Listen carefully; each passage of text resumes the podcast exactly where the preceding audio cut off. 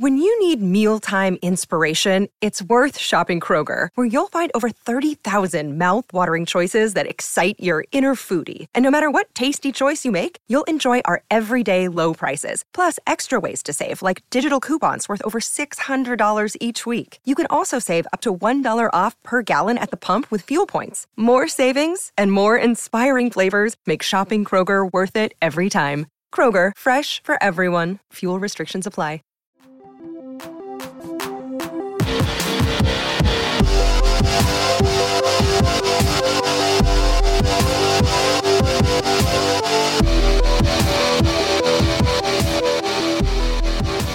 Welcome to the Crunch. I am your boy. Pa- I don't usually do the first part, so I don't. It's your boy Patrick.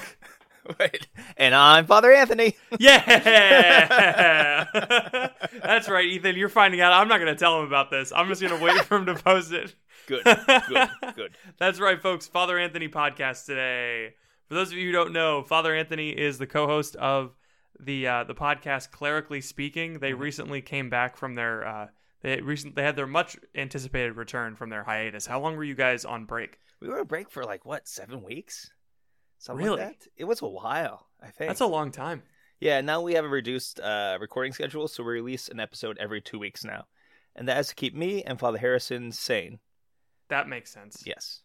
I, I, I Father Harrison texted us recently because we we've kind of been on a forced break, Mhm. um, just because Ethan and I both happened to be going through two large job moves at the same time. Yeah, that's the thing. and um we it kind of surprised us not because it was surprising that this was happening but because we're not good at planning things and right right when this happened father harrison texted us i don't know if he told you but he texted us both a couple of days ago hey it's okay to take breaks and i was like I, I immediately went into my hype beast mindset and i was like nope nope rest is for the weak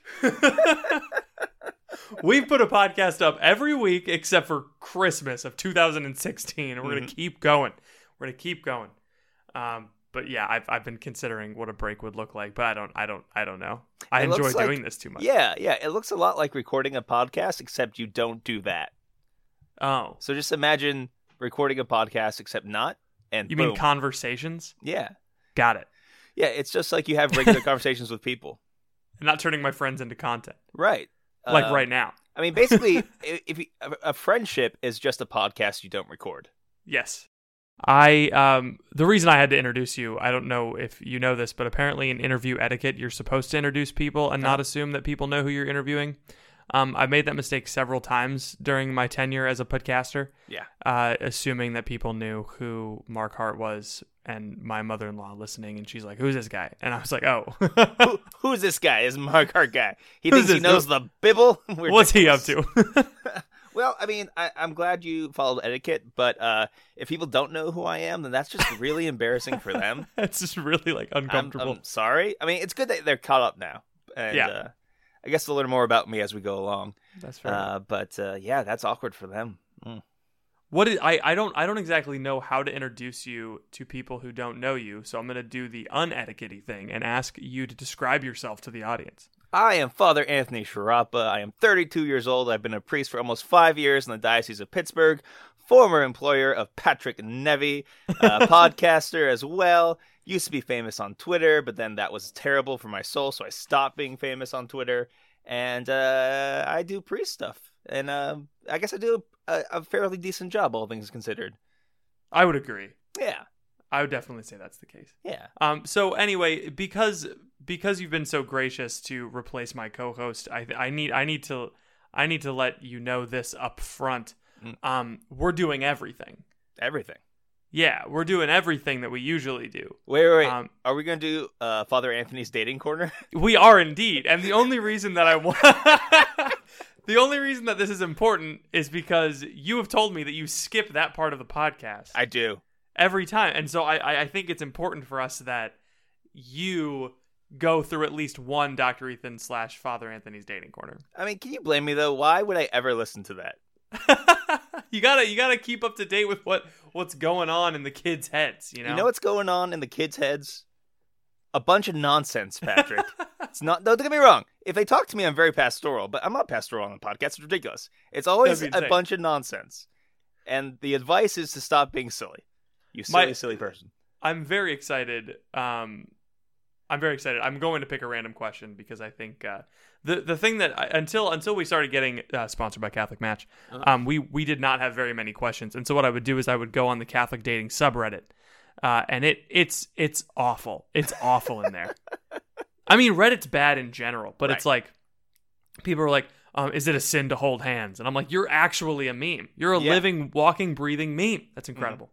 So, like I said, we're doing everything. So from the from the get go, we're going to get into the hot take time machine.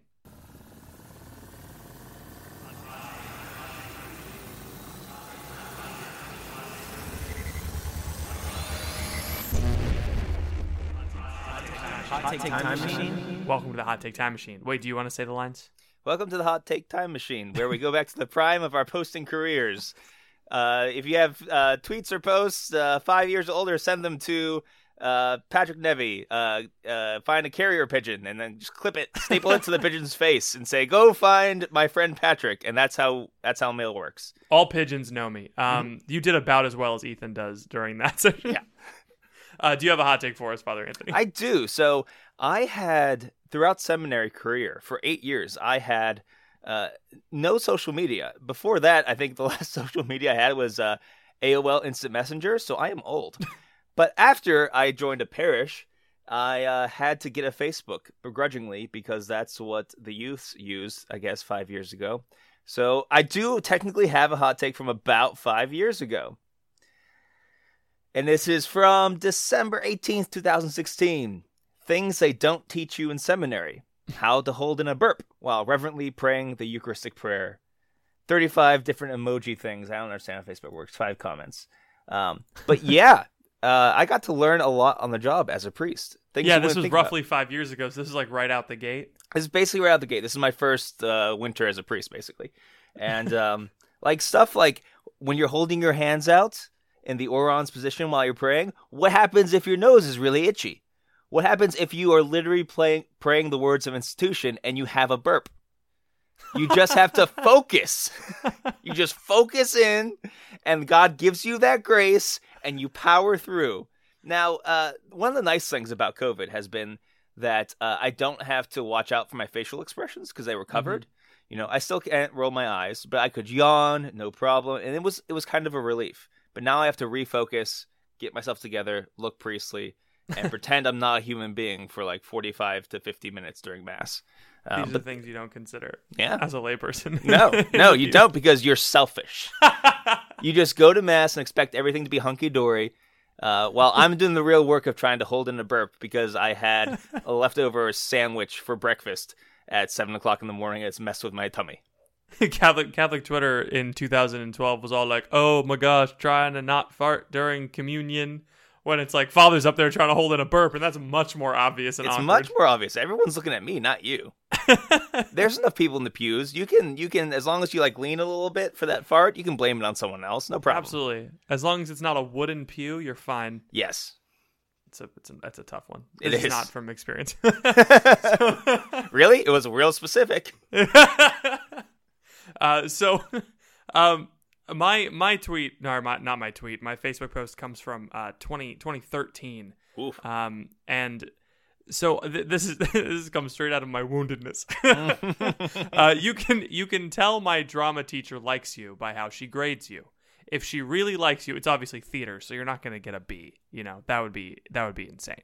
Yeah. Um, you can if you don't if you turn everything in. So uh, if she really likes you, you get straight 100s. I found this out after complaining to a friend about how I was like, I don't understand why my drama, why ex drama teacher uh, doesn't give 100s. And she was like, she gives me 100s. And I was like, what? She's like, yeah, I have straight 100s. And I'm like, I have straight 97s. I noticed it. With, I was like, this is suspicious. Because what's, what's the difference in theater between a 97 and a 100? Uh, Like it's what? obviously spite. It's obviously spite.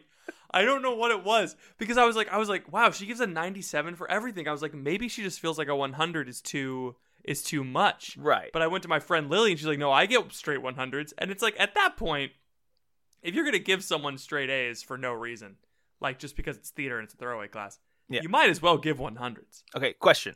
Yes. What would an assignment look like in a theater class? so I remember we had to like memorize and perform a monologue. Oh, okay. uh, and and do stuff like that. So in in theater, we would have like the weekly assignment, and the assignment would be a scene or a um like a a, a writing thing. So we like uh, maybe on Friday we, we would have to like do an improv thing, and so during the week you're with your group and you're practicing every period. Um, that kind of stuff was really fun. Mm. That that happened more in um we had a new drama teacher my last year and she would do stuff like that like super creative stuff she even let me do a, a stand-up comedy workshop for one week oh, that's because that was when i started doing stand-up and so i was like teaching people how to write jokes nice. yeah Okay, do you want to know a secret? Yes I was also a theater boy back in no the day. No, i knew i think i knew that Yeah, yeah. So I, uh, I remember, I do remember. I think I took a theater class, and it was like a throwaway class, like you said. All I remember is that our teacher was this insane lady who wore a clownish amount of makeup, and the only assignment I remember is that we had to make a, a stage. But yeah, I did uh, uh, an independent show with some of my classmates, uh, and uh, did a few theater things myself, and I was uh, not good.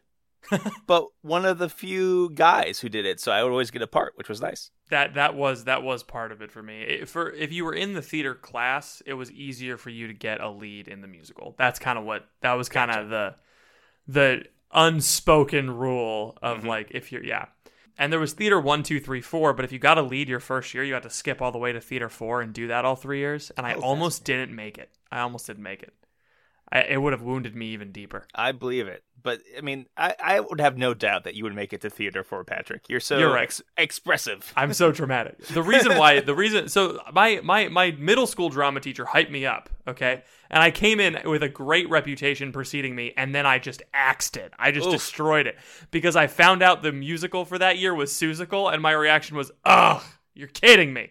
And so the teacher was very upset that I said that in front of her. I had already done Seussical twice before. And I was and I'm like, I'm 14 and I've done this show for one seventh of my life. I was very upset. and I was like, I'm gonna do it again. I'm, I'm 15. I've done Seussical three times. That means that out of the 15 years of my life, I've been doing Seussical for a third of those, a fifth of those years. Listen, I am a 14 year old man, and I have grown beyond the Seussical musical. I demand to be treated with respect. I demand to do a real high school musical, like High School Musical. exactly. The rights So to that yes. are probably too expensive. There's a lot of woundedness from my. from my Listen, theater, theater is where days. wounded kids go to pretend they're not themselves. Wee woo, illegal. You cannot say this. I did. Doing theater was really interesting though because it my this one this one teacher would very much typecast you as like this is who you are as a person and so you're gonna play this part in the play. Yeah. But we had to do this is why those independent workshop things were so fun because we did a student direction workshop where the seniors directed the the underclassmen. We did uh, me and my friend Duel did I had a friend named Duel.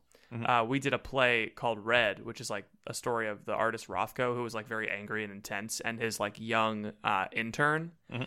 And his young intern's like all bright and happy, and then my friend Duel was very much like angry and loud. Yeah. And they had us play the opposite. Oh, that's fun. so I had to be angry and pissed off, and Duel had to be like bright eyed and bushy tailed, and it was it was tough. I believe it. I believe it. I was like, no, you- now I'm mad and I want to paint.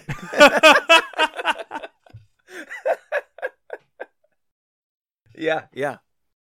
but I, I think it's time for us to get into the topic, so I'm gonna play the topic bumper. I don't know if we actually have bumpers. Wait, no, no, no, no. Don't you? Uh, isn't this crunch on that?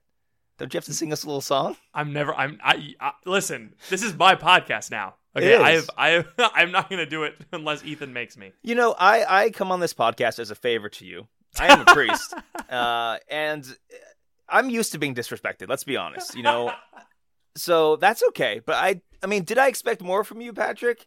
I did, but that's my fault. That's Fire my me. fault. Fire me. Go ahead. Do it.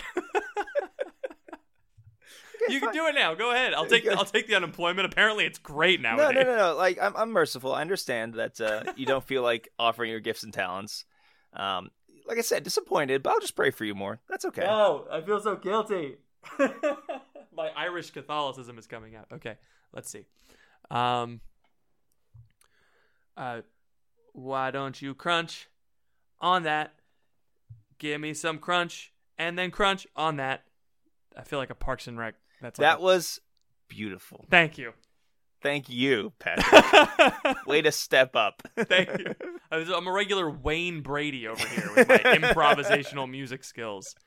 Man, that man could sing. All right, so I give you a choice of two of two topics. Yes. and you chose, I believe, the former of the two that I have not yet listed because I'm saving that other one for a possible solo cast in the future. But uh, you and I have talked about this in the past, Mhm. and I have uh, juggled this idea around for that for that book. And so I would like you to explain because this is kind of your thing that you mentioned on on clerically speaking once. Yeah. The concept of bachelorhood. Yeah, let's do this. So, uh, we're not talking about a state of life where you are a single male. That's very boring and not a good topic. Yes. Everyone, in a certain sense, every dude, in a certain sense, is a bachelor in their life. We're talking about a different understanding of bachelorhood, which makes for a much more interesting topic. And so, I would consider, in the context of a priest, one of the things we were warned about is a bachelorhood priesthood, Mhm. and where because it's very easy uh, as a priest because I mean if you you can make your own schedule. There's not a lot of people who can tell you what to do. You don't make a lot of money, but you don't you have a lot of expendable income in the sense that, you know, you don't have a lot of stuff to pay for either. Yeah. So it can be very Tesla, easy but you can, you know. yeah. it can be very easy to fall into a kind of bachelorhood where the priesthood becomes very selfish, where you're very uh, covetous of your own time, where you can just kind of hide out in your room or just go out to restaurants all the time, avoiding your ministry or focusing on yourself. So that's where it's come up in my brain as well. But this is something that I think can affect any guy, uh, where their life ends up being lived purely for themselves. They refuse to give themselves to anything higher than themselves. Um, so you can be a single guy and live a bachelor life, or you can be a single guy and not live that life. Also, you can be a married person and live that life, which is super dangerous. I think this that like is it kind of encapsulates that that cliche that you hear. That's a very true cliche. It's like, oh, I don't want to be a priest because I don't want to be lonely. Well, you know, sometimes married people are lonely too, even in a marriage. Yeah. That's something that I heard all the time in discernment school. the school of discernment. Yeah, it's something that I hear in the confessional pretty often. It's a very real thing. Yeah, and so like it this I I I feel like bachelorhood is part and parcel like this this um this idea or like this attitude of bachelorhood is something that facilitates that loneliness because eventually if a priest were to go down that road of just living a life kind of for themselves it's certainly easier for a priest to do it. I feel like a married person can do it with relative ease not as much not as easy as a priest but they can do it by like escaping into their job or et cetera et cetera. The end of that road is loneliness. Mm-hmm. the end of that road is sometimes grave grave sin. And so like what are the what are like the telltale signs of someone who has that bachelor mindset Yeah, and I think I mean we're speaking of this from a perspective that we know as dudes, but I think there's a kind of immaturity and selfishness that while it has a particular expression in guys, I don't think it's necessarily limited to it, but that's all I feel comfortable saying. I'm just gonna go from my perspective. Does that that all make sense? yes that does make sense and we are not a whammon No. Okay and so we can speak from what bachelorhood looks like for men but not necessarily for women but i think the the, the corollary does exist Yeah, I, I Yeah. mean, just because I mean, sin is sin, and humans are humans. Uh, Yeah. We just we just do things slightly differently. yeah, because there's uh, there's no such thing as like man sin, masculine sin, and feminine sin. I feel like that's a contradiction of terms. But yeah, Yeah. so we'll yeah. okay so it it's growing up is not simply a biological process like i think just i mean anecdotally we all know people who can physically make babies but are still children right emotionally sometimes intellectually or whatever uh, and a child it's excusable in a child because the world is literally all about them right Yeah. because they're helpless and dumb. Um, like babies, they're super cute, love them a bunch, but not not protective members of society. They No. they can't get a job. right? They're very small and they have no money. yeah.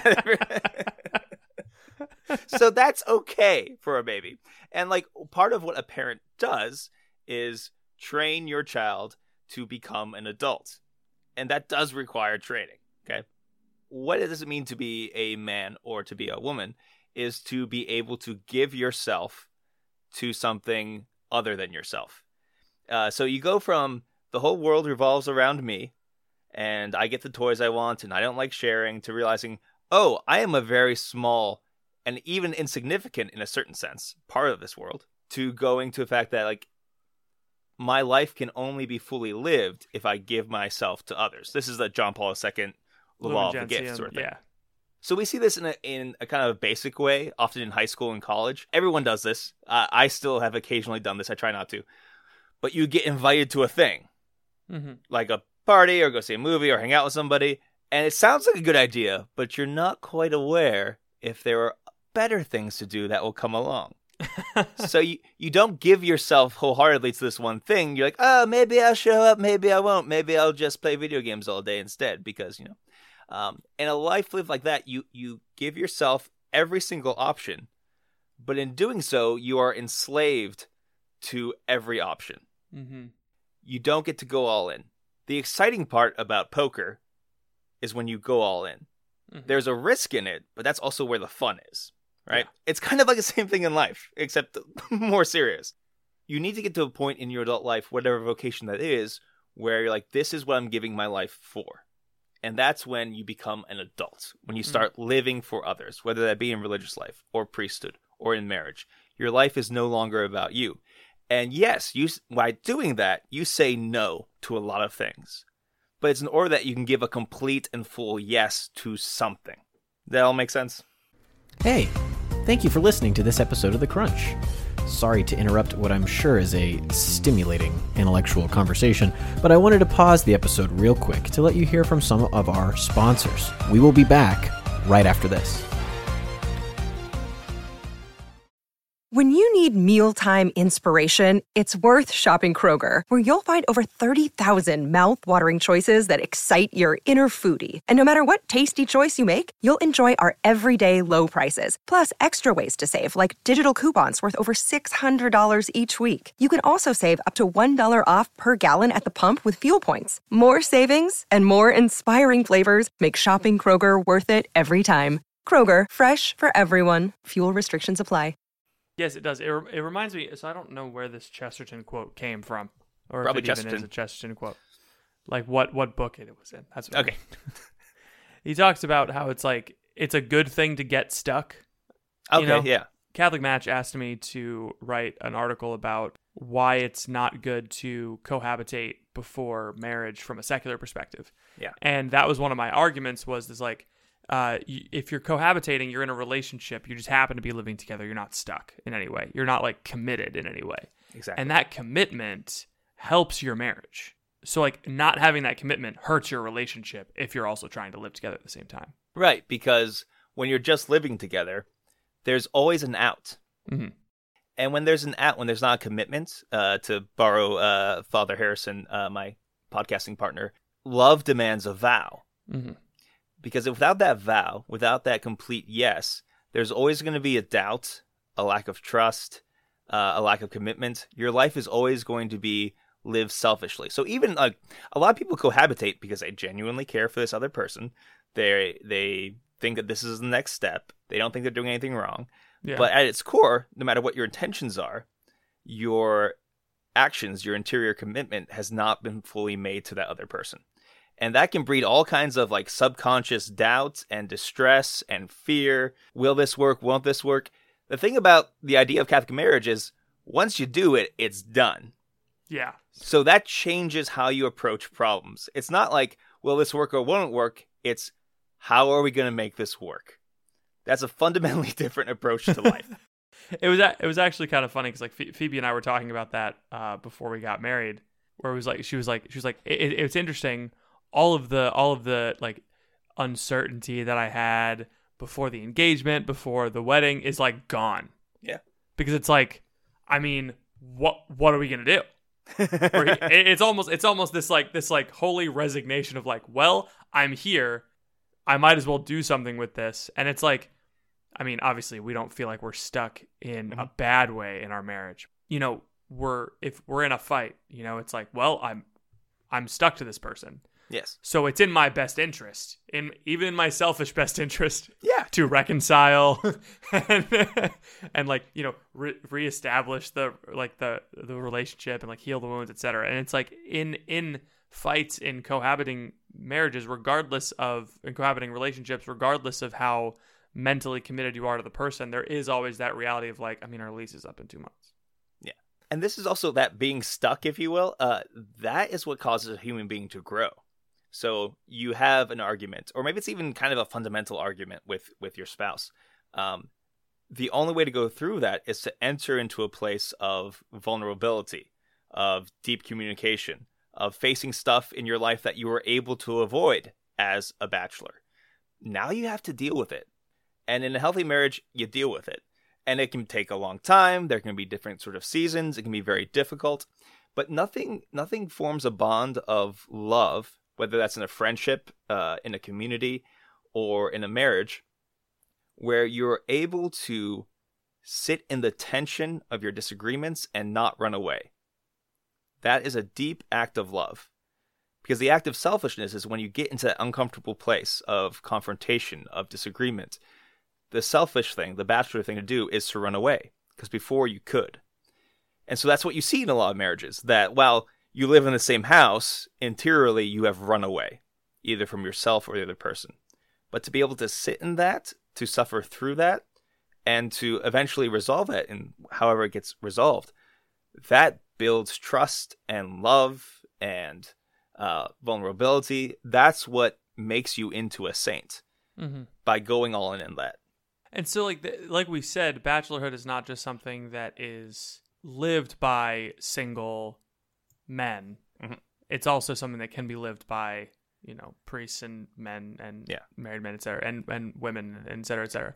Uh, so that means the corollary that I said corollary twice in this podcast. The opposite is also true. Then that just because you are technically a bachelor doesn't mean you have to be one. Okay, this is the exciting part. Yeah. So how do you live that life out, Patrick, when Yeah. you haven't given your vow? You haven't given your yes. You're a single dude, you're discerning, maybe you're dating. How do you do that? so this is the this is where I wanted to move the topic of the book because I think that I think that the idea of brotherhood that like got me so excited. The answer is brotherhood. That I, if you listen to the podcast at all in the past couple of months, you probably knew that saw that coming. What got me so excited about brotherhood was it was a tangible concept to attach what I what I loved talking about in my like restoring Eden thesis and all that stuff of like this is what this is what masculinity lived out looks like. But it needed like an enemy. You know, it needed like a big bad. Yeah. Um just like because there, there's like the drama of like and, and these are these are I, I noticed this because these are the books that I love to read like the even the nonfiction books of like uh, Cal Newport's books right he's like uh, digital minimalism right the enemy is in his his books are split into two parts one is like here's why here's how we're doing things and why it's bad here's the good thing right um, and so I'm like okay cool bachelorhood this is what it does these are all the bad things that it relates to. I do want to talk about like the negative effects of bachelorhood in a second. Yeah. But then once we're like done talking about that big bad in the second part, it's like, and here's what brotherhood is and how you can actually do it. And for me, brotherhood is like the is the exact opposite. It's it's committing to people even though you don't have to. So it's like it's the opposite of bachelorhood, which is, you know, not committing to people when you should. Yeah. It's committing to people even when you don't have to, in the same way that, like, when you work out, you're lifting weights you don't have to, so that when you do have to, you can. Yeah. Or fasting, you're abstaining from, you're avoiding temptations that you don't have to avoid, so that when you have to avoid temptations, you can.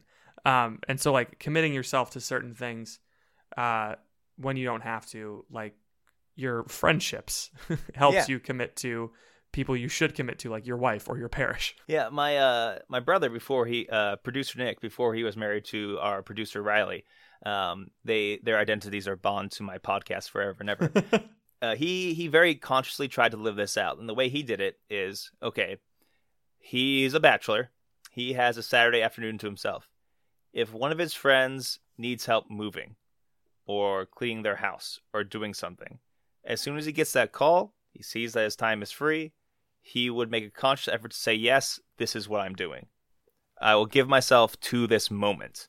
Mhm. You don't have a whole person to give yourself to yet, but you can practice by giving yourself fully to that moment, even if it's something that's not super fun. Like no Yeah. one likes helping people move or do other That's almost like that's almost like the quintessential bad thing, like Yeah. uh, an annoying thing, especially if you have Yes. a truck.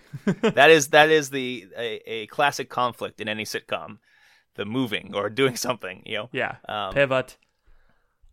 That was a yeah. Friends reference. You, Oh, that, I don't- I That's don't- what that's what you people watched, right? Like the millennials. no, that's no. what you guys I, watched. I don't watch uh, bad or sinful shows, so uh, that's, I'm very. good. I literally only watch EWTN uh, and Pray the Rosary. um, that's I'm all. sorry. I thought you said you didn't watch sinful shows. Anyway, um, Take that, EWTN. yeah, there you go. We're coming for you. You Yeah. didn't give us a TV show. You didn't give us a sitcom like we asked. Anyway, so yeah, giving yourself to the moment. I when the practical steps that I put together for brotherhood. Actually, no, no. Let's talk about like what bachelorhood can lead to. Like, have you Yeah. have you? Because like like I said, we need a villain, right? like there needs to be a villain, and I feel like the villain might not be. We don't know that he wants to eliminate half of the planet yet, right? Right. And so, what does bachelorhood lead to? Like, do you have any like horror stories of people you've seen become total bachelors, anonymous? Bachelorhood leads to death Interesting. because it's the opposite of it. It is the opposite of life. When you are constantly keeping your options open but never committing to them, when your sole concern is yourself and your own time, that's hell. That leads to a deep kind of loneliness. Uh, we have it in our very being to be a gift. I mean, we exist as a gift. You were not Mhm. thrown into existence. You were not an accident. You were gifted into existence by God. And so, in order to fulfill our very being, you have to eventually give yourself to somebody. And so, yeah, I mean, this is why a lot of, uh, not all, but this is why a lot of priests will end up leaving the priesthood if they do. It's because they never really committed to their parish. Uh, they weren't appropriately vulnerable, and that, that can be a very tricky thing as a priest. That takes practice and training and mentorship. But they never gave themselves to their ministry, and more and more time was taken away from them. And then one day they look around and like, what is my life? Mm. What am I doing? I'm I'm saying one thing with the promises I've made, but I'm living a totally different thing. And that contradiction like rips a soul apart. Yeah. You not being who you are, that is a terrible place to, to live in. And so there's frustration, there's depression, there's a deep loneliness, and it, it leads to a spiritual kind of death. Prayer will fade away, it's usually the first thing that fades away. But so will the rest of your relationships, things that you enjoyed before, and all of your coping mechanisms that at one point in time you enjoyed now become just numbing effects, whether that be uh, alcohol, nicotine, other drugs, uh, even simple stuff like video games or the TV or uh, whatever your personal hobbies are. Instead of them being things that you enjoy, now they rule over you Mm. because you're constantly avoiding that bad tension, that dichotomy, that contradiction of your very being. Mhm. And so more and more, you just need to dive into things to distract yourself from the fact that you aren't who you're supposed to be. Yeah. And so uh, instead of looking inward and trying to fix that, what's going on, our natural temptation is to look outwards. So I should leave. This is the person who's always dating and and just jumping from relationship to relationship, no matter where they are interiorly. The married person who's only hanging out with friends, never with uh, his or her spouse or or kids. This is the priest that is shut away in his rectory all the time. You never see him because they're running uh, from this existential angst in their soul, hmm and that's not fun. No, it's not. And it seems like there's a there's a like there's a hierarchy of goods, and it seems like this is an inversion of that hierarchy, right? Yeah. Where it's like you said prayer fades away first, then your relationships, and then all that's left are the coping mechanisms. I mean, Yeah. that sounds like you know we should be putting our soul first, and then like our our spiritually spiritually relational life second, like the Yeah. the the intersection of our spirit and our body, and mm-hmm. then our body. But when we neglect the first thing, we neglect our spirit. We eventually start to like cling to those spiritual, f- physical friendships, Mhm. and then those eventually go away, and then we just are left with the physical, and those things rule over us very easily. Yeah. There are, yeah, it, it it seems like it, it seems like bachelorhood and like the deterioration of the person are very are very Well, connected. You stop being a human being. Yeah. We go back to our animalistic state. The thing that makes humans nifty is that we are this weird um, combination of of body and soul. We are a bridge between, in a sense, between the creator and creation. Every human being, by virtue of being human, is a kind of priest. This bridge, this uh, intermediary. So if you strip away that which is spiritual, you become less human. You become more like an animal, just acting off of either instincts or base desires, things that aren't bad in themselves but need to be ruled over by our spirit. So yeah, you you stop looking and functioning like a human. You become a little mole person in your room and you don't clean your room and you have a bunch of shoes and books on the floor and uh and and uh never mind. Uh, uh, uh that's uh oh, everything's fine. Everything's fine. I think you're good. You're just describing a room to me. That's true. I'm just a little bit messy. but yeah, you, you stop being a human being. Yeah, this this is funny because like I, I have a friend from long ago who like joked to me one time about he's like, oh yeah, like I know these things will destroy me, but like I'm just gonna keep doing it. And I was like, that's a special kind of of corrupted. But it's like yeah, he he's one of those friends that like you know when you're really Catholic in high school and then you're like, oh, this guy will reach out to me in like 20 years when he he hates his life. He did the other day. He reached out to me and he was like, hey, I'm not fulfilled in my life. Like what? eh, Can you like pray for me or something? I'm like, yeah, yeah. But you know, like you can change this. Like it's in your power to change this. To just like you know start re reintegrating the spiritual side of yourself um, into your life. And you know what? Honestly, like the bachelorhood goes far beyond individual consequences. Mm-hmm. It's it's systemic. It's almost like it, it's almost foundational to the way we think today. Is like individualistic, very physical. There's really no recognition of the spiritual, even in spiritual things like education. Yeah. There's not really a spiritual aspect. It's merely just the physical. And there is this attitude of like I'm just going to do what's best for me, and as long as you, as long as I don't interfere with what's best for you, we're good. And it's and that is hyper bachelorhood.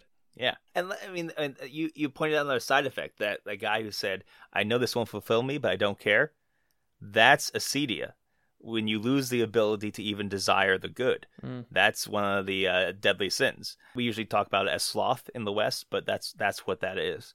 And also, I think it's important to point out sometimes we have days or weeks of bachelorhood. It's not, you know, we have moments of this. Yeah. I mean, you know, It's much like a sin yeah, exactly. where it You know? happens and then it stops happening. Right, exactly. And sometimes what you need is, and this is why the Lord sometimes allows this, is for us, like, hey, Lord, I really want to eat from this pile of garbage. And Lord's like, uh, are you sure? And we're like, yeah, I'm really sure. It's like, well, okay. Tell me how that works out for you.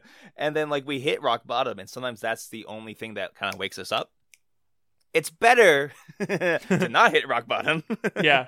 but sometimes that's what we need and it begin like so this can the problem with human beings is that we're very complicated so i think Mhm. anyone listening can can see some of the stuff we're describing as you know it, it can make connections to anxiety it can make connections to depression and so it's very easy to talk about a, a concept in this general sense um, but each person is going through a particular thing. I think Yeah. it's important to note. Doing it begin like with any kind of growing in virtue it begins with something small with making a small unselfish decision. And that's going to be very hard at first. But the thing is getting back to the good guy is that when you give yourself to the moment to a spouse to a religious order that is when you begin to become human and feel alive. And it's it's the thing that sometimes i get annoyed at where um, people are like just uh, go to a soup kitchen because you'll feel better it's like that's not the best reason to go to a soup kitchen, but there's something true about that. Yeah. You can say objectively, this should not be something life giving, right? I am doing work for people that uh, are not like me, and this is uncomfortable. But there's even a cultural uh, recognition that, like, no, there's something good about that. They're they're getting close to, they're tapping into a deep spiritual truth in those things. Yeah, so it seems it seems like the the solution is to like slowly reintroduce the spiritual. Yeah. Like make a small unselfish decision. Like right now the uh the the second section of the book is split up into chapters that I'm not very happy with, but it's just like the, the idea is like create a rule of life, like a rule of brotherhood for yourself, Mhm. um, and like give yourself to that. So it's like I have this external thing that I've created that, you know, I can I can commit to, um, and it slowly integrates the spiritual back in. So it's like it starts with the physical, like hey, just go work out with people. Yeah. you know like just go go do something physical with people. And then it slowly moves into like spiritual and then uh, community uh, giving yourself to a community. But i like the idea of like making small unselfish decisions little by little uh, until you are like used to it naturally right? Like something that something that phoebe has pointed out about me that i didn't realize until i got married this is a lot of a lot of people a lot of a lot of people make boomer jokes about how it's like oh i didn't know how much i sucked until i got married um, I didn't know how virtuous I was until I got married. Um, I didn't know I didn't know the extent of my virtue until I got married, or the extent of my unvirtue. Right? It's like it, yes, marriage has also revealed those parts, but like Phoebe is very quick to point out, and I highly recommend this. I highly recommend this kind of spouse. She's very quick to point out like. I can't believe how patient you are with me, or like I mm. can't believe how like ready you are to just go clean and and do this for other people. Like I wouldn't I wouldn't have done that if I were you in that situation.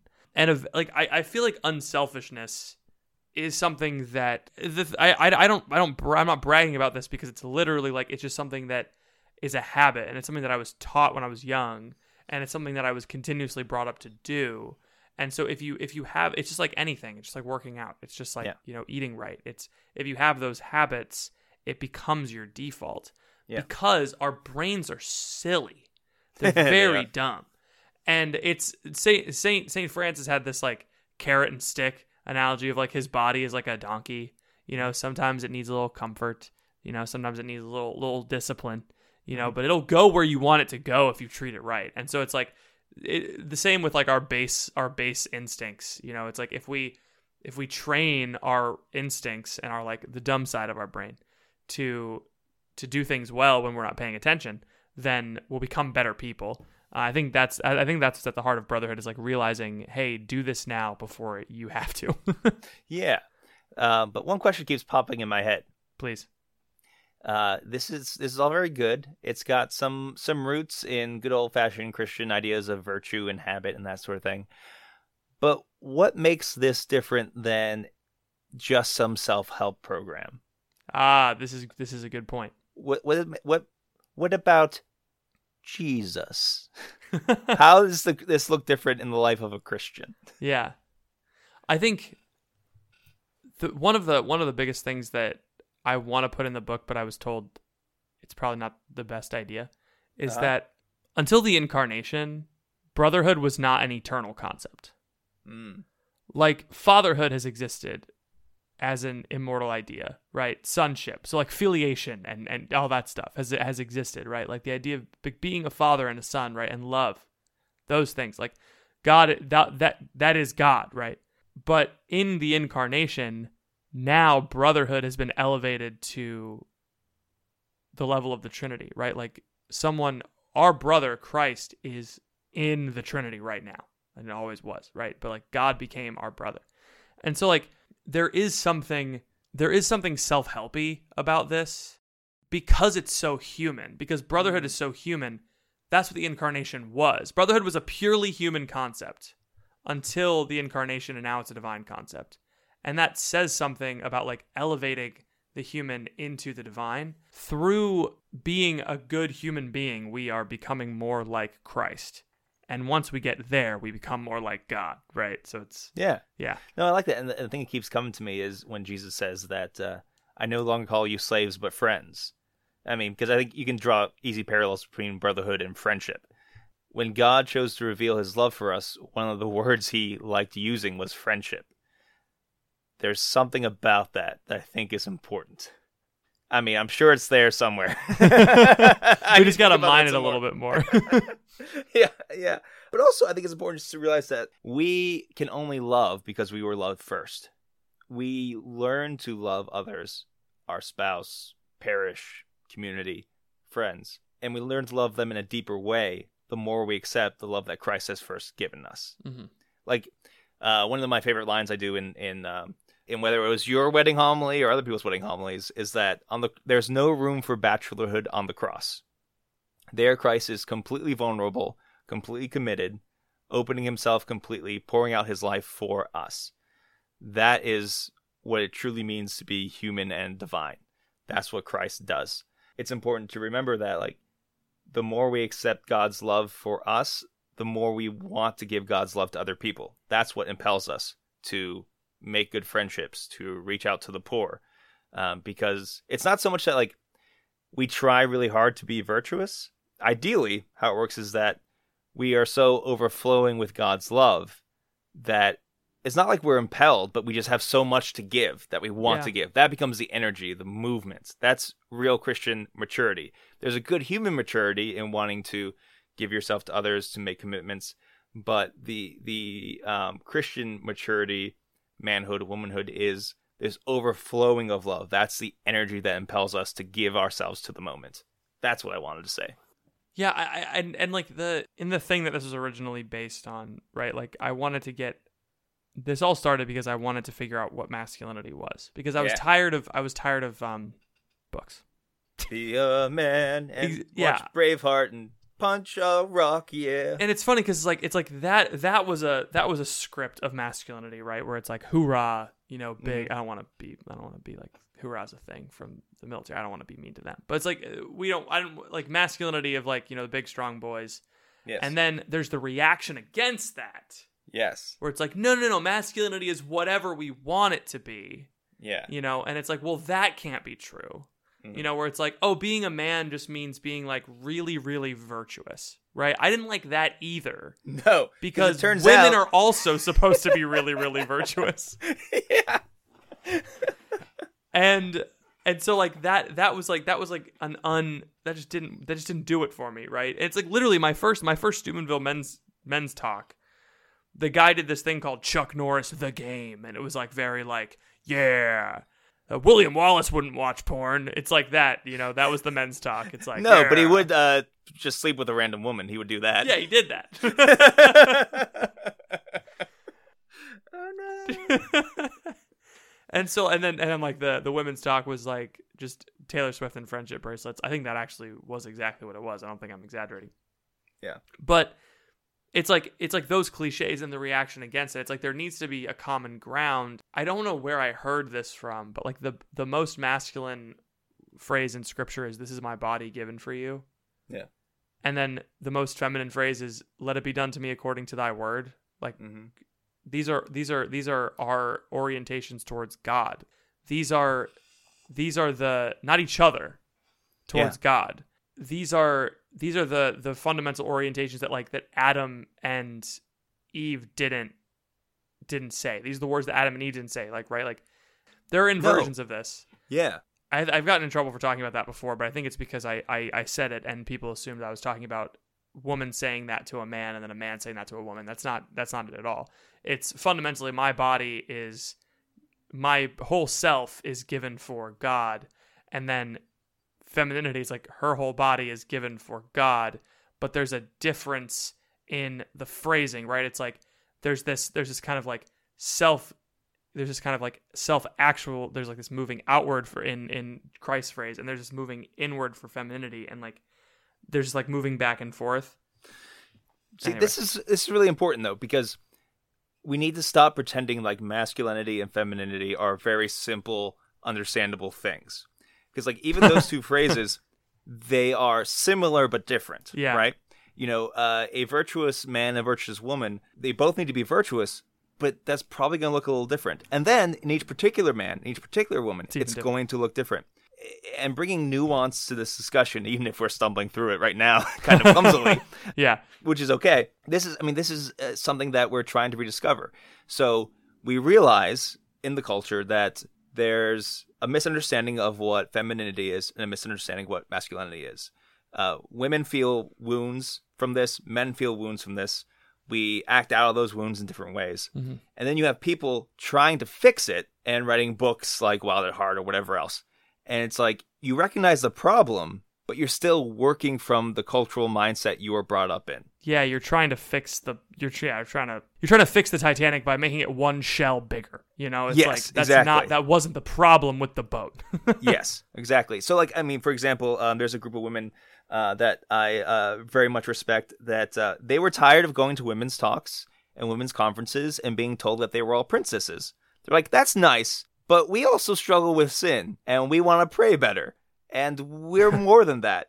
And Yeah. so they formed their own women's conference and started doing this themselves. And I was like, yes, good, that's right. As long as we're, we're willing to give each other a little bit mercy and realize that we're both uh, struggling through this and that we all have our own woundedness, uh, it's important to track. Like, because even like as we're talking about brotherhood, I'm thinking about friendship. I'm thinking about corollaries to the the feminine in this as well. These things are mysterious and nuanced, but also real. Mhm. They're not just whatever you want them to be, and that's what makes that's what makes it difficult. Yeah, so good that- luck. that's- Good luck with your book, is what Thank I'm you, saying. thank Well, that that's not even a topic that I'm really going into in the book. I originally wanted to write that book, but Yeah. they they told me that a different publisher told me that I couldn't because I'm not both a man and a woman. And I was like, what if Mm. I got a co-writer? And then I got one, and then they still said no. Yeah. Um, and, and I think it's because like establishing a solid framework through which to view masculinity and femininity Mhm. and to understand those realities in a way that's like practical is two different books first of all. Yeah, yeah, sure.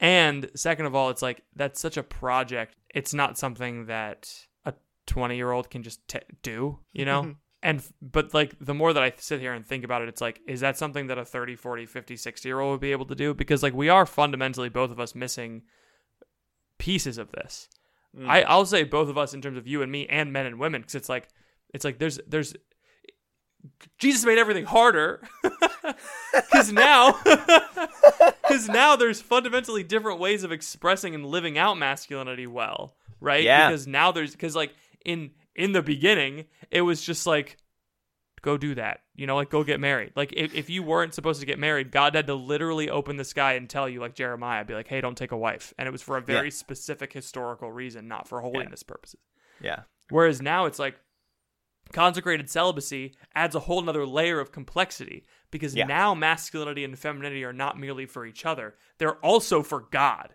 which Yeah. makes it much more complicated. yeah, But it also makes it much more freeing because now it means, oh, these things are important.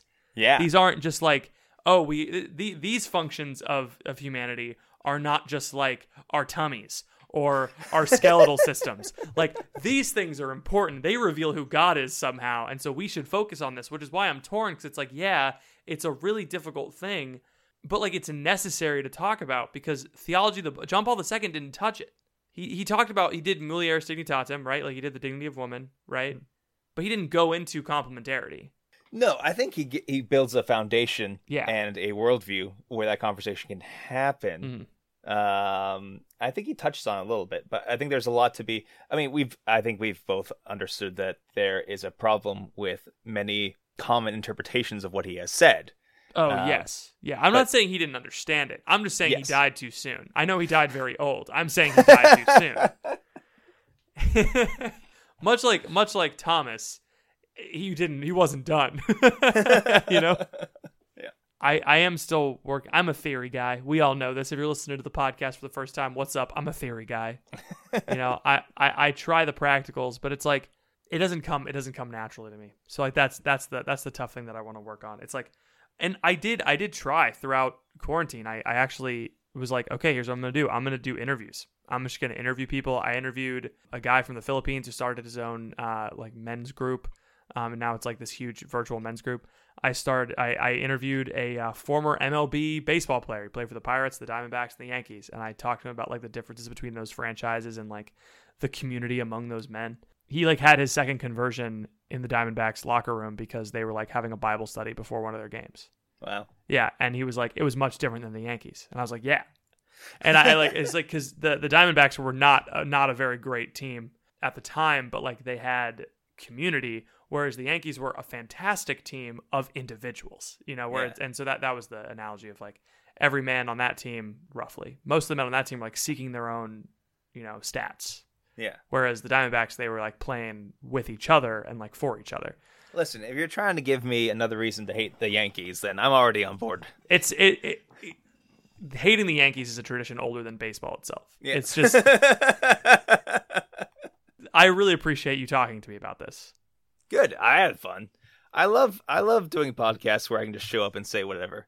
It, That's, on- that's the sweet spot. that's what I do every week. well, I mean, our podcast we hold ourselves to higher standards. But that's yes, no, this is important. This is our brand. This is our brand. we thought it was a bigger market, but it's a brand. yeah. Tell your friends about our podcast. Now we must. We've come to the end of our topic section, and we have to hit up Dr. Ethan's dating corner slash Father Anthony's dating corner. Um, Father Anthony's hospital chaplaincy. How about that? This is this is Father Anthony's discernment corner. This is this is what this is. the answer to every question is begone priest. Begum priest. Ah, just, I know it hurts. I'm sorry. This is not your corner. All right, you came to the right place, you ding dong. It's called communication, baby.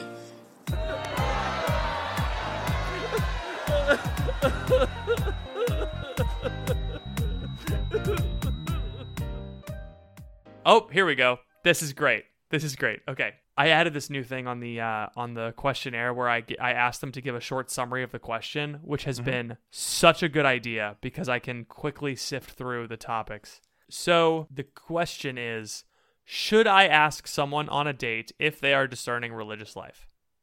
Hello, Dr. Ethan, Professor Patrick, and Father Anthony. Call me by my confirmation name for purposes of easy reference. Maximilian. We're going to call him Max. Okay, Max.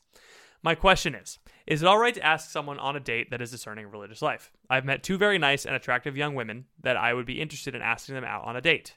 However, both are discerning to be Carmelites. Uh, we'll call them Edith and Teresa. Uh, Edith is only one year younger than me. Nice. And uh, it's she seems to be really set on being a Carmelite. Teresa is five years older and doesn't seem that set on it. Should I let them discern without my intrusion, or should I just go for it? Also, is a five year age gap a concern? I'm 21 for reference. Thanks, Max. What do you think, Father Anthony? No, don't ask either of them out. here's the thing. Here's the thing. It's tough because a lot of people don't know what discernment is, right? Um, I uh, and this is even among priests. I remember when I was uh, committed to going to seminary, but I was also in high school and stupid, right? and I, you know, still in high school, know I'm going to seminary, want to go to prom, like this girl, might as well date her until I go to seminary, right? Wrong, Incorrect. wrong, very wrong Incorrect. right? So learn from my mistakes. Um, but like I even had a priest who told me, "Yeah, don't worry about it." Ah, Uh, yeah, right. Okay, so here's the deal. So when we say we're discerning, what do we actually mean by that? Um, are we? You can only really discern one thing at a time. You can't discern both religious life and marriage. You have to pick one. Okay. Um, some people say that they're discerning religious life when what they really mean is I'm just considering religious life or I see the attractiveness of it. Okay. Because that is so complicated, whenever anyone says I'm discerning this or discerning that, no matter what they mean, I think you need to give that the reverence it deserves and just say no, no. Um, so you think that they're serious or you're not quite sure if they're serious. Either way, no, because you don't know what's going on. because it's not fair to you. It's not fair to them. Okay. I know they're very pretty, and that's you know, that's a real thing. that's a good thing. But no. Um, as far as age difference, um, that sort of thing matters less and less, especially as you get older. Five years is not that big a deal. Um, my parents are actually seven years apart. Um, that didn't affect and doesn't affect anything, you know. Um, so I mean, at, a- at a certain point, does it matter? Yeah. Um, Certainly. uh, yeah, right, right. You're 21. Five- Five years in the other direction is a problem. right. And it also depends on the personal maturity of each person, you know? Um, some people are more mature when they're younger, some people aren't. So it's less of just a number thing and more of, you know, the personal maturity of each person. So that needs to be taken on a case by case basis. But uh, yeah, if if they're talking about discerning religious life, um, then for your sake and for theirs, time to find another fish. I think this is wisdom. I'm really glad that we had a discernment question because Yeah. Also, women aren't fish. That was a that was an expression that now I regret using. They are all individual daughters of God. They are beautiful and should be respected. Unlike fish, fish are stupid and they're not even smart enough to breathe outside of water and they make delicious fish fish sticks and that they're completely different than they're just, they're the opposite it's a terrible phrase i feel like- ashamed for using it i'm ashamed as a human being that it's a common phrase let it be known here on the crunch that women are not fish I just love how like quick you came out swinging against fish. You're like, women are great. They are nice. They are lovely. Unlike fish. fish suck. yeah I would love it if you worked that into everyday conversation. Like, uh, sir, how are you enjoying your ribeye steak here at the Crane Room? Um, oh, it's lovely. I, it's very delicious. Um, it's it's juicy. Unlike fish, fish are dry except when they're in the ocean, which doesn't make any sense. Okay, that's all I have. Good. do you want to do one more, or was the discernment one enough for you? i would love i could do as many as you throw at Great. Okay, I want to save some for the pod, but um, Sure. for for Ethan because Doctor Ethan, you know, this it's his thing. Um, dr ethan's fired yeah, really. Okay, let me let me flip through this again real quick. Uh, oh no, okay, here we go. This is this is great. This is another one that could be very priesty. Short summary: I am a third wheel. All my friends are dating each other. I'm single and going on a dating fast. Please console me in the single life and grant advice for how to be friends with friends who are couples. Uh, I'm female, single, and graduating from college this week. I want to date, but I'll be a focused missionary in May, so dating fast. Sigh. I have become more okay with being single going into the dating fast. Ever since my neighbor asked me out on my first date, it was a good date, but I was not interested at all. I said no thank you to a second date. Uh, but all my friends have begun to date each other now, and I feel left out. Maybe this is just a kind of situation where you say, Girl, suck it up and move on. There's a nice long, year long dating fast coming up, and this is the perfect situation to allow you to grow in your relationship with the Lord. But I'm also kind of butthurt about no longer being relevant to my friends. I've had trouble before with being a third wheel and with friends and couples, but now I'm really scared that I'm going to lose some really good friends uh, while I'm off doing missionary stuff and they're off at college being all coupley. I fear being forgotten. I know the reality of couples growing deeply together because, you know, marriage and stuff. Two or three of the couples are getting engaged. But can a single woman still be best friends with someone who is married? IDK, I just need help managing this transitional time and knowing I can still maintain friendships while I'm a missionary. Thank you. Okay, first let's take a step back to Max. I want I did not do this, and I should have done this. Max, it's a difficult situation, and it's tough. Okay, I'm not I'm not trying to make it everything sound very simple, right? That's that's a tough place to be. It's okay, No, it's important. We lose one or two listeners every time we Dr. Ethan's Dating Corner. That's important. right? You don't need to I was nice. treating you, Max. I apologize. I was treating you as a topic and not as a person. That was not my intention. Seriously, seriously. Yeah, okay? yeah, I understand. Um, so eh, life's tough, and sometimes really pretty ladies want to join a religious life, and you know that it's okay that that's a bit of a bummer for you. Okay, so uh, on this pastoral note, which is genuinely genuine, um, I'm not going to say uh, just suck it up because that is hard. Yeah. That is difficult, you know, and it's okay to be sad about that. Okay, um, so uh, a few things, a few things. Um, this is actually a good opportunity to say yes to the moment. The fact that uh, you're you when you're in focus, you're not supposed to date.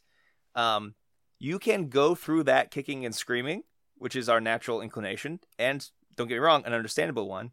Or this is your opportunity to give yourself wholly to this moment. Mhm. Uh, and it's also very good, in a sense, practice even for married life, where there are times in the married uh, life where there's um, times where different kinds of um, uh, uh, it's important to have control of your own feelings and emotions and learn what they are. And this is an opportunity to do that. Okay, so they're all real, they're all very heavy, and that is okay.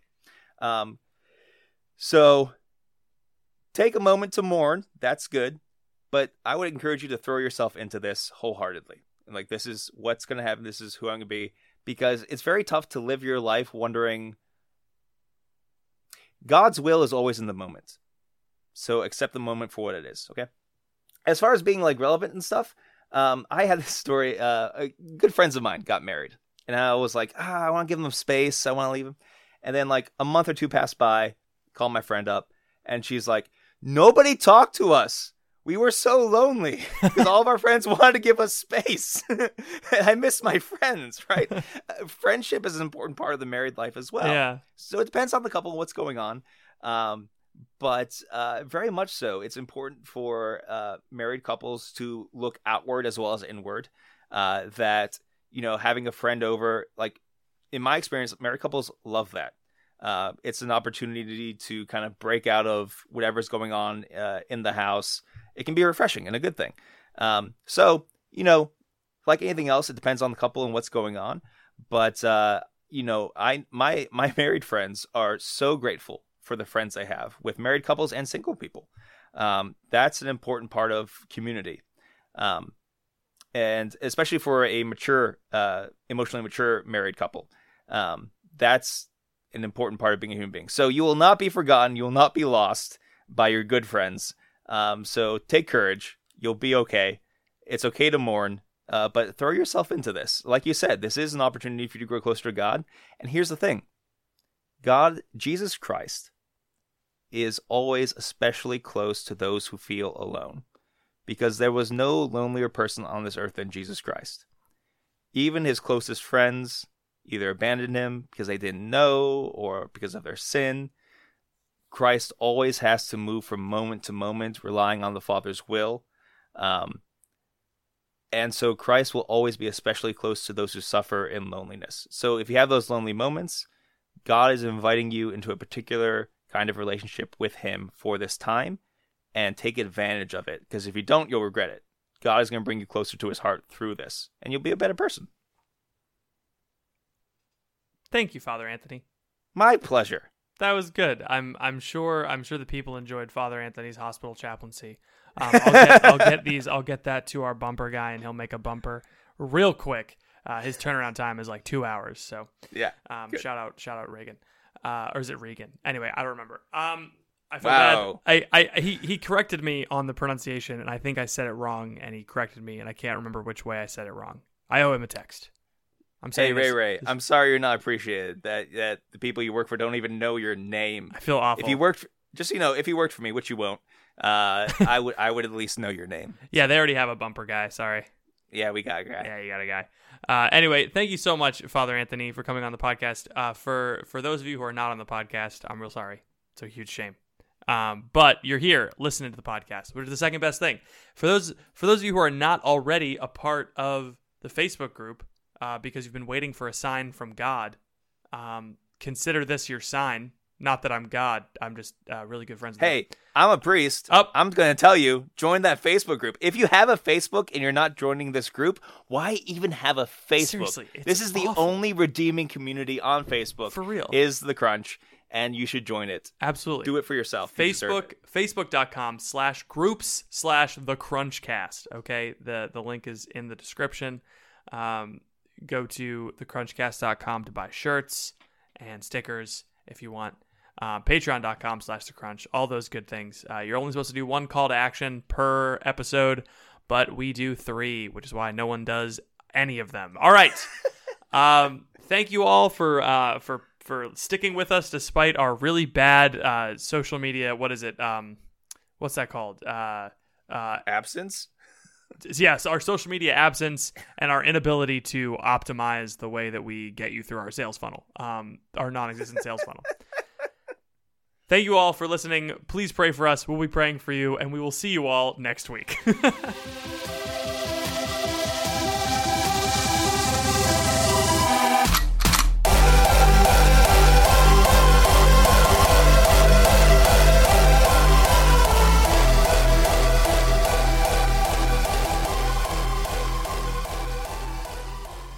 I forgot to do. Uh, I forgot to do a bit.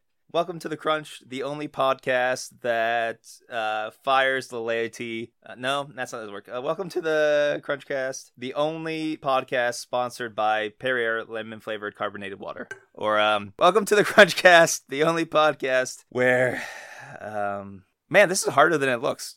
Support for this podcast and the following message come from Corient. Corient provides wealth management services centered around you. They focus on exceeding your expectations and simplifying your life. Corient has been helping high achievers just like you enjoy their lives more fully, preserve their wealth, and provide for the people, causes, and communities they care about. As one of the largest integrated fee only registered investment advisors in the U.S., Corient has deeply experienced teams in 23 strategic locations. Corient has extensive knowledge spanning the full spectrum of plan planning, investing, lending, and money management disciplines. Leverage Corient's exclusive network of experts to craft custom solutions designed to help you reach your financial goals, no matter how complex they may be. Real wealth requires real solutions. For more information, connect with a wealth advisor today at corient.com. That's C O R I E N T.com. Corient.com.